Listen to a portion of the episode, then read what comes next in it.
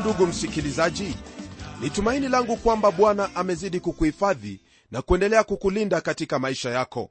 Nam jambo ambalo ni jema kabisa ni kuweza kufahamu kwamba mungu huyu ambaye wamwabudu mungu huyu ambaye umemwamini ni mungu ambaye ahadi zake hazivunjiki hata milele.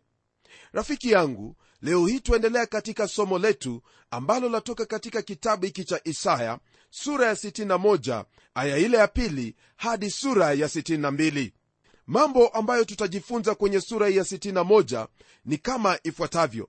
Tutaona ule utofauti kati ya kuja kwake yesu kristo kwa mara ya kwanza na mara ya pili. Kisha jambo lingine litakuwa ni kuhusu kutawala kwa kristo kwa miaka elfu au melinia ndugu msikilizaji ili tuweze kupata mtiririko wa jinsi nabii isaya aliweza kutabiri hebu tusome aya hiyo ya kwanza na aya ya pili. Neno la mungu lasema hivi roho ya bwana mungu ii juu yangu kwa sababu bwana amenitia mafuta ni wahubiri wanyenyekevu habari njema. Amenituma ili kuwaganga waliovunjika moyo kuwatangazia mateka uhuru wao na hao waliofungwa habari za kufunguliwa kwao. Kutangaza mwaka wa bwana uliokubaliwa na siku ya kisasi cha mungu wetu kuwafariji wote waliao. Waweza kukumbuka ndugu msikilizaji kwamba maneno haya ambayo yameandikwa hapa kwenye kitabu hiki cha isaya ndiyo maneno ambayo kristo alifungua nayo katika huduma yake hapa ulimwenguni. Nam kumbuka kwamba kipengele cha kwanza utofauti uliopo wa kuja kwake yesu kristo kwa mara ya kwanza na mara ya pili. Rafiki yangu lile ambalo ningependa kuweza kukufahamisha mapema ni kwamba manabii walipofunuliwa kuhusu kuja kwake yesu kristo kwa mara ya kwanza na kwa mara ya pili walikuwa ni kama watu ambao wamesimama kwenye mlima mmoja. Nam wewe pia unaposimama kwenye mlima mmoja nawe uweze kutazama milima miwili iliyo mbali utafikiri kwamba hiyo milima ipo pamoja kabisa. Lakini unapopanda mlima wa kwanza ambao twaweza kusema ndiyo kuja kwa yesu kristo mara ya kwanza basi utafahamu kwamba kuna hilo bonde ambalo ni ndefu sana kati ya mlima wa kwanza na mlima wa pili ambao ni kuja kwake bwana yesu kristo mara ya pili. Msikilizaji wangu hiyo ndiyo sababu twaona hapa nabii isaya ameyashikanisha haya mambo mawili yani kutangaza mwaka wa bwana uliokubalika na kisasi chake mungu.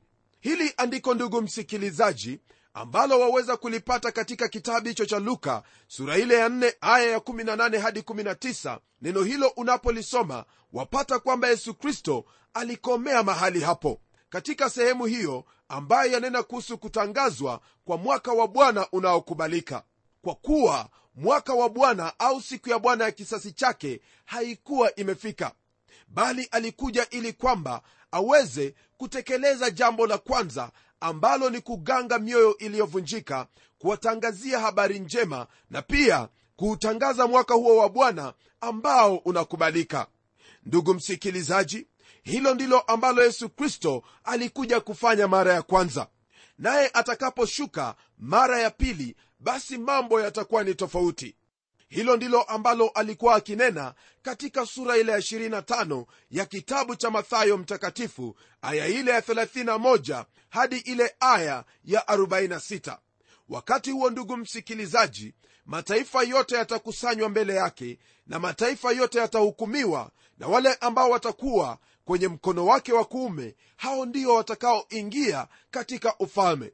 Lakini wale ambao watakuwa kwenye mkono wa kushoto basi lile litakalowapata ni hukumu na kisasi chake mungu juu yao.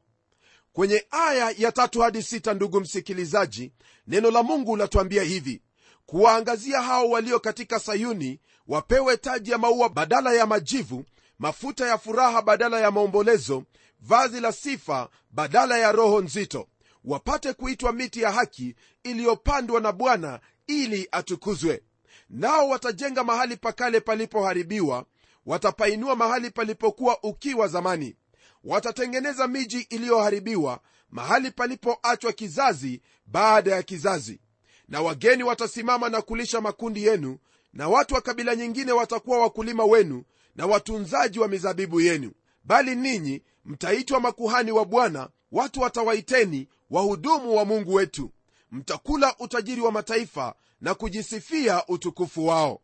Kwa haya maandiko ndugu msikilizaji haya ambayo twayasoma hapa bado hayajatimia lakini yatatimia wakati huo ambapo kristo atakuwa akiutawala ulimwengu huu.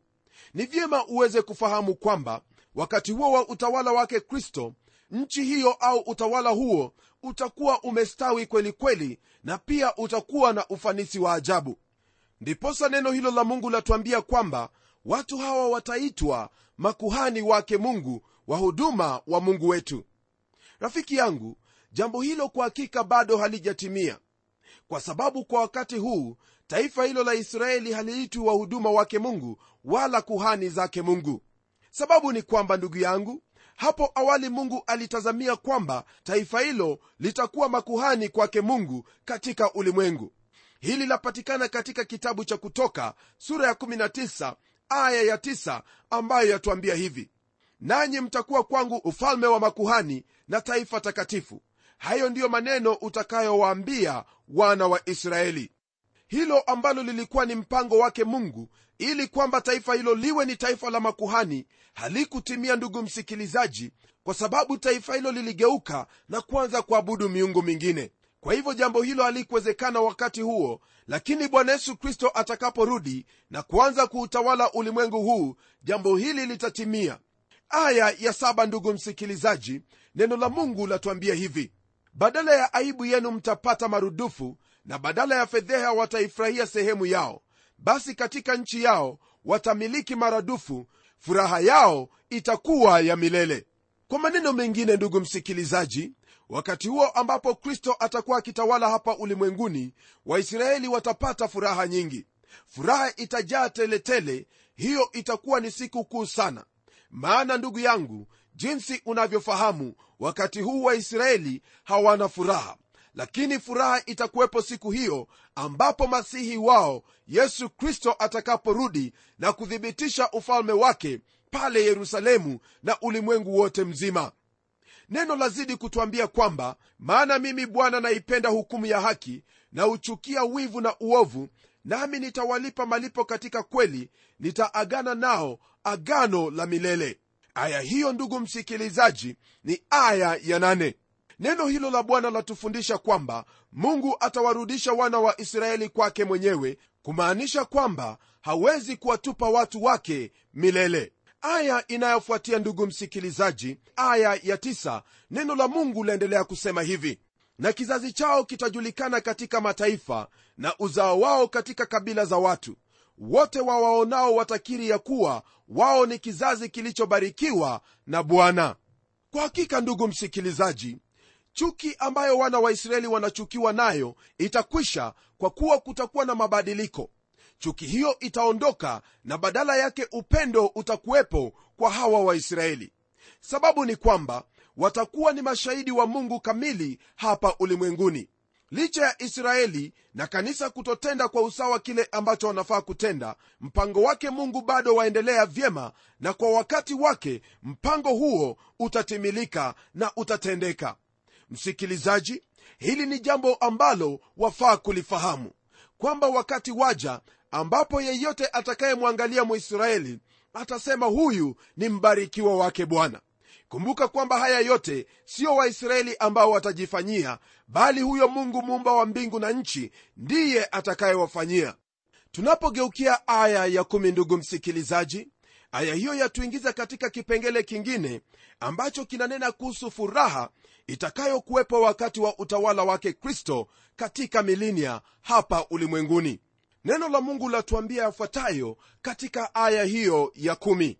Nitafurahi sana katika bwana nafsi yangu itashangilia katika mungu wangu. Maana amenivika mavazi ya uokovu amenifunika vazi la haki kama bwana arusi ajipambavyo kwa kilemba cha maua ajipambavyo kwa vyombo vya dhahabu. Andiko hilo ndugu msikilizaji labadilisha hali iliyokuwepo hapo awali na kutuingiza katika jambo ambalo kwa hakika ni la kutazamiwa neno hilo lasema kwamba nitafurahi sana katika bwana. Nafsi yangu itashangilia katika mungu wangu. Kweli watu hawa watakuwa na furaha nyingi wakati huo ambao bwana atakuwa akitawala miongoni mwa watu wake.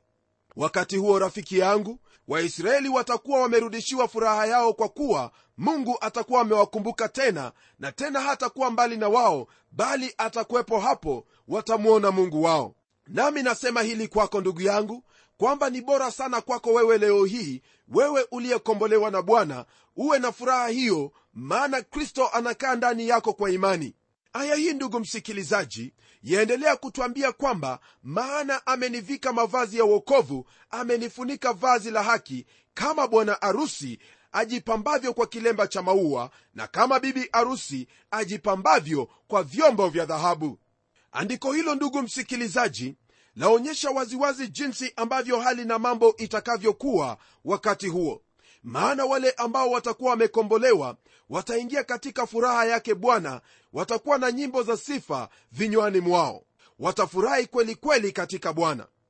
Msikilizaji shida siku hii ni kwamba hata wengi wa wao wanaodai kwamba ni wakristo hawawezi kufurahi katika bwana kwa maana hawana ushirika wa karibu na bwana wanayo dhambi katika maisha yao jambo ambalo halimpendezi mungu hata kidogo na hivyo kuwafanya mioyo yao kukosa furaha na sifa mioyoni mwao kwake bwana. Wanayatafuta mambo ambayo wanayapenda maishani mwao wenyewe. Hii inakuwa ni ya hatari kubwa sana katika maisha ya watu ambao wanajiegemeza kwa mungu. Napenda uweze kufahamu kwamba furaha hii ambayo yanenwa katika kitabu hiki cha isaya ni furaha ambayo wewe waweza kuwa nayo furaha hii inatokana tu na wewe kuweza kumwamini bwana na zaidi ya kumwamini kuweza kumtii bwana mungu wako katika yote ambayo wayatenda unapofanya hivyo furaha yake bwana itajaa katika maisha yako nawe utakuwa mbarikiwa tena mwenye furaha teletele tele. aya ya 11 rafiki yangu neno la mungu latuambia yafuatayo maana kama nchi itoavyo machipuko yake na kama bustani ioteshavyo vitu vilivyopandwa ndani yake ndivyo bwana mungu atakavyootesha haki na sifa mbele ya mataifa yote. Rafiki yangu msikilizaji hili ambalo twalisoma hapa kwenye aya hii ya11 ni thibitisho kutoka kinywani mwake bwana kwamba kile ambacho ameahidi ni lazima atakitenda. Kama vile neno la mungu lilivyo hakika hivyo ndivyo ambavyo kuna uhakika kuhusu hayo ambayo mungu ameahidi kwa wale wote wanaompenda. Nami bila tashishi ndugu yangu nina uhakika kwamba wewe ni mmoja wao kwa kuwa wampenda bwana yesu.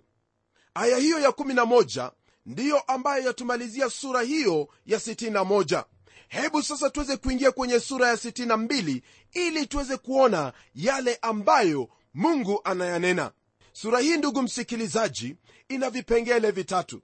Kipengele cha kwanza ambacho tutakishughulikia ni kuhusu shauku yake masihi kuhusu israeli. Na kipengele cha pili ni matarajio ya melinia. Na kisha kipengele cha tatu ambacho ni cha mwisho ni tangazo kuhusu siku hiyo ambayo yaja. Ndugu msikilizaji shauku lake masihi ambayo tutaona kwenye sura hii yafaa ndiyo iwepo katika mioyo ya waumini hii ni ile furaha ya hayo ambayo yatakuwepo katika melinia hatari ambayo ipo ndugu yangu ni kwamba wengi wa waumini wanatamani masihi kurudi lakini kusudi na nia yao ya kuwa na tamaa hiyo ni kwa sababu wanataka kutolewa katika ulimwengu huu wenye shida. Haifai kuwa hivyo hata kidogo bali kilichopo mwenzangu ni wewe kutafuta kuyafanya hayo ambayo ni mapenzi yake mungu wakati huu kuja kwake masihi ni jambo ambalo lipo mikononi mwake mungu.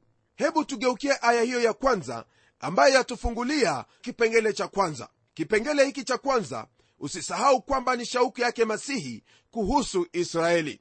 Neno la mungu lasema hivi kwa ajili ya sayuni sitanyamaza na kwa ajili ya yerusalemu sitatulia. Hata haki yake itakapotokea kama mwangaza na uokovu wake kama taa iwakayo jambo ambalo ndugu msikilizaji linawafanya waisraeli kukosa imani wakati huu wa sasa ni kwa sababu masihi hayupo wakati huu. Kwa sasa masihi ameketi kwenye mkono wa kuume wa baba huko juu mbinguni akitamani sana kuutawala mji huo kwa haki na hukumu. Ijapokuwa kwa wakati huu mji huo waitwa mji mtakatifu lakini yale ambayo yanatendeka katika mji huo una uhakika na pia wakubaliana nami kwamba mji huo haufai kuitwa mji mtakatifu. Hata hivyo ndugu msikilizaji katika utawala wake bwana wetu yesu kristo mji huo utaitwa mji mtakatifu maana mungu mtakatifu bwana wetu yesu kristo atakuwa akiutawala mji huo. Jambo lingine ni kwamba watu wengi watakwenda na kuujenga huo ufalme wake kristo kwa sababu watakuwa wakitoka sehemu zote za dunia wakienda huko kuabudu wote ambao wampenda bwana yesu kristo wana tamaa hii yani tamaa ya kuwa mahali hapo ambapo utukufu wake bwana yesu kristo upo. Hapo ndipo ndugu msikilizaji wote ambao ni wateule watatawala pamoja naye kristo huku wakingojea kuingia katika huo ufalme wake mungu ambao utakuwa wa milele na milele. Usisahau kwamba ndugu msikilizaji unaalikwa kwa njia hiyo yake kristo. Aya ya pili rafiki yangu neno la mungu latuambia kwamba na mataifa wataiona haki yako na wafalme wote watauona utukufu wako. Nawe utaitwa jina jipya litakalotajwa na kinywa cha bwana. Kwa kuwa hali itakuwa ni mpya kabisa ndugu msikilizaji katika utawala ni lazima pia jina liwe jipya. Haya tuliyoyasoma ndiyo yatakayotendeka katika wakati huo wa utawala wake kristo. Ukombozi ndugu msikilizaji si wa kanisa tu bali pia wa taifa la israeli na dunia yote kwa jumla. Siku hiyo mwenzangu ipo njiani yaja. Maana pia neno la mungu latuambia kwamba viumbe vyote vyatamani kuingia katika hali hiyo ya kukombolewa. Wakati huo mambo yote yatageuzwa na mambo yatakuwa ni tofauti na jinsi ambavyo yalivyo sasa hivi. Neno la mungu laendelea kwa kutwambia hivi katika aya ya tatu hadi aya ya tano nawe utakuwa taji ya uzuri katika mkono wa bwana na kilemba cha kifalme mkononi mwa mungu wako. Hutaitwa tena aliyeachwa wala nchi yako haitaitwa tena ukiwa bali utaitwa hefsiba na nchi yako beula. Kwa kuwa bwana anakufurahia na nchi yako itaolewa. Maana kama vile kijana amwoavyo mwanamwali ndivyo wana wako watakavyokuoa wewe na kama vile bwana arusi amfurahiavyo bibi arusi ndivyo mungu wako atakavyokufurahia wewe. Nimeweka walinzi juu ya kuta zako e yerusalemu. Hawatanyamaza mchana wala usiku. Ninyi wenye kumkumbusha bwana msiwe na kimya. Aya hizo ambazo tumezisoma ndugu msikilizaji zatuonyesha waziwazi kwamba hali ambayo wana wa israeli watakuwa nayo itakuwa ni hali mpya kabisa usisahau kwamba tangu kusulubiwa kwa kristo nchi hiyo imekuwa ni nchi ambayo ni ukiwa nchi iliyoachwa. Hali hii ndugu msikilizaji ambayo ipo hata sasa hivi itabadilika kabisa mara tu bwana yesu masihi wake atakapokuja. Tena jina lake ndugu yangu litabadilishwa na kuitwa hefsiba ambayo ina maana ya kile kinachofurahisha. Pia itaitwa beula ambayo ina maana kwamba aliyeolewa kwa maneno mengine twaweza kusema kwamba mfalme yupo ili kumlinda. Maana yule ambaye ameolewa yeye anaye yule ambaye anamlinda yule ambaye anamtegemea. Kwa nchi hiyo kuitwa beula basi ina maana kwamba nchi hiyo itakuwa imeolewa naye bwana naye bwana pia atajifurahisha katika nchi hiyo maana yeye ndiye mwokozi wake. Rafiki yangu uwepo wake bwana yesu kristo utakuwa ndiyo furaha kwa hao wana wa israeli kama vile bwana arusi amfurahiavyo bibi arusi na kama vile bi arusi amfurahiavyo bwana wake. Ni jambo la busara kabisa ndugu yangu kuombea nchi ya israeli ili kwamba mungu aweze kutimiza mapenzi yake. Kwenye aya ya saba ndugu msikilizaji hadi ile aya ya tisa neno la mungu liendelea kutwambia maneno yafuatayo. Wala msimwache akaye kimya mpaka atakapoufanya imara yerusalemu na kuufanya kuwa sifa duniani. Bwana ameapa kwa mkono wake wa kuume na kwa mkono wa nguvu zake. Hakika sitawapa adui zako nafaka yako tena kuwa chakula chao wala wageni hawatakunywa divai yako uliyoifanyia kazi. Lakini walioivuna ndio watakaoila na kumhimidi bwana na waliochuma ndio watakaoinywa ndani ya nyua za patakatifu pangu. Pitieni pitieni katika malango itengenezeni njia ya watu tutieni tutieni barabara toweni mawe yake twekeni bendera kwa ajili ya kabila za watu. Maandiko hayo ndugu msikilizaji yanatuonyesha jinsi ambavyo kusudi lake mungu lilivyo kuhusu hawa watu wake siku hiyo atakayokuwa akitawala bwana yesu kristo. Kwa hakika mambo yatakuwa yamebadilika kabisa na mungu atakuwa akitawala na yerusalemu itafanyika kuwa sifa tena katika ulimwengu wote aya hiyo ya kumi ndugu msikilizaji ndiyo ambayo yatamatisha kipengele hicho cha pili ambacho kinanena kuhusu matarajio ya watu wa mungu katika utawala wake kristo wa miaka elfu. Kwenye aya ya 11 ndugu msikilizaji hadi aya ile ya 12 neno hili la mungu latuingiza katika kipengele cha mwisho ambacho kinahusu kutangazwa kwa siku hiyo inayokuja. Neno la mungu lasema hivi katika aya ya 11 tazama bwana ametangaza habari mpaka mwisho wa dunia.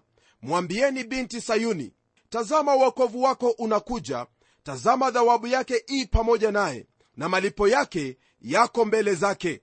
Ndugu msikilizaji aya hii yanena kuhusu hayo ambayo ni ya mwafaka kwenye muda huu tunamoishi. Uokovu wa israeli huu katika mpango wake mungu katika uokovu wa ulimwengu wote. Kuja kwa bwana yesu kristo mara ya pili ina maana ya yeye kuja na kuthibitisha ufalme wake kwa hawa watu yani waisraeli neno la mungu lamalizia sura hii ya 62 kwa aya hiyo ya 12 kwa kusema hivi. Nao watawaita watu watakatifu waliokombolewa na bwana nawe utaitwa aliyetafutwa mji usioachwa. Habari hizo ambazo twazipata kwenye aya hii ya 12 zanena kwamba waisraeli wataitwa watu watakatifu kwa sasa ndugu msikilizaji hawaitwi ni watakatifu kwa kuwa bado hawajakombolewa. Lakini siku yaja ambapo hali itabadilika kabisa. Uokovu ambao mungu atautenda katika nchi hiyo utaleta mabadiliko siyo kwa nchi hiyo tu bali kwa ulimwengu mzima. Hapo ndipo ndugu msikilizaji watu hawa wa mungu wataitwa tena watu watakatifu wake mungu. Na nchi hiyo kupendwa kuna utukufu ambao waja kwa taifa hilo ndugu msikilizaji na usisahau kwamba hayo yote yatatendeka kwa kuwa yesu kristo atakuwa ameingia mahali pale na wao watakuwa wamemtambua kuwa ni bwana na masihi wao. Rafiki yangu jambo lingine ni kwamba pia kuna huo utukufu ambao unawasubiri wote ambao wanamtegemea bwana yesu kristo. Ndugu yangu yeyote anayeyafuata mambo ya ulimwengu huu atapata uharibifu lakini kwa yule anayemfuata bwana yesu kristo basi utukufu wamsubiri fuata njia yake bwana yesu kristo nawe utatukuka pamoja naye. Hebu tuombe pamoja. Baba mungu katika jina la mwanao yesu kristo na kushukuru kwa kuwa wewe ni mungu wala hakuna mungu mwingine kama wewe. Asante bwana kwa ajili ahadi zako hazivunjiki milele. Twaona kwamba bwana wewe ambaye ulipenda israeli bado unapenda israeli hata siku hii ya leo na umeahidi kwamba utairejelea nchi hiyo na kuibariki marudufu. Ni ombi langu pamoja na msikilizaji kwamba nchi hiyo itapata kurejelewa tena kwa mkono wako wa neema na kwa utukufu wako bwana kwa wakati wako unaofaa. Asante bwana maana katika israeli bwana wewe uliweza kumtoa mwana wako yesu kristo apate kuuangazia ulimwengu wote ili ulimwengu upate kuokoka na kushukuru kwa ajili ya msikilizaji wangu maana kwa uamuzi ulio wa busara atamfuata yesu kristo ili aweze kuyaishi maisha hayo ambayo baadaye yatakuwa ni maisha ya utukufu na siyo maisha ya uharibifu. Jina lako bwana libarikiwe na jina lako litukuzwe milele maana najua kwamba utayatenda haya yote kwa utukufu wa jina lako. Nimeomba haya katika jina la bwana wetu yesu kristo ambaye ni bwana na mwokozi wetu. Amen ndugu msikilizaji imekuwa ni baraka sana kuwa pamoja nawe. Nami naamini kwamba utakuwepo katika milinia hiyo maana wewe utamtegemea na kumtumaini huyo atakayerudi tena jina lake yesu kristo. Hadi kipindi kijacho mimi ni mchungaji wako jofre wanjala munialo na neno litaendelea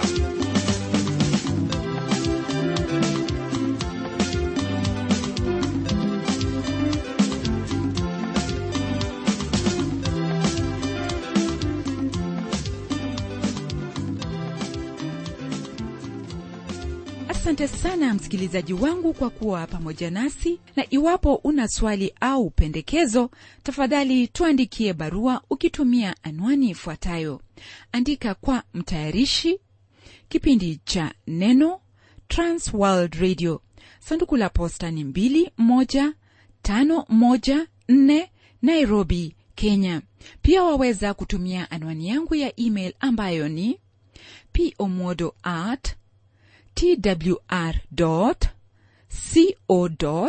ke nimengojea barua yako kwa hamu msikilizaji wangu. Na hadi wakati mwingine ndimi mtayarishi wa kipindi hiki pamela umodo ambaye ninakuaga nikikutakia baraka za mwenyezi mungu. Neno litaendelea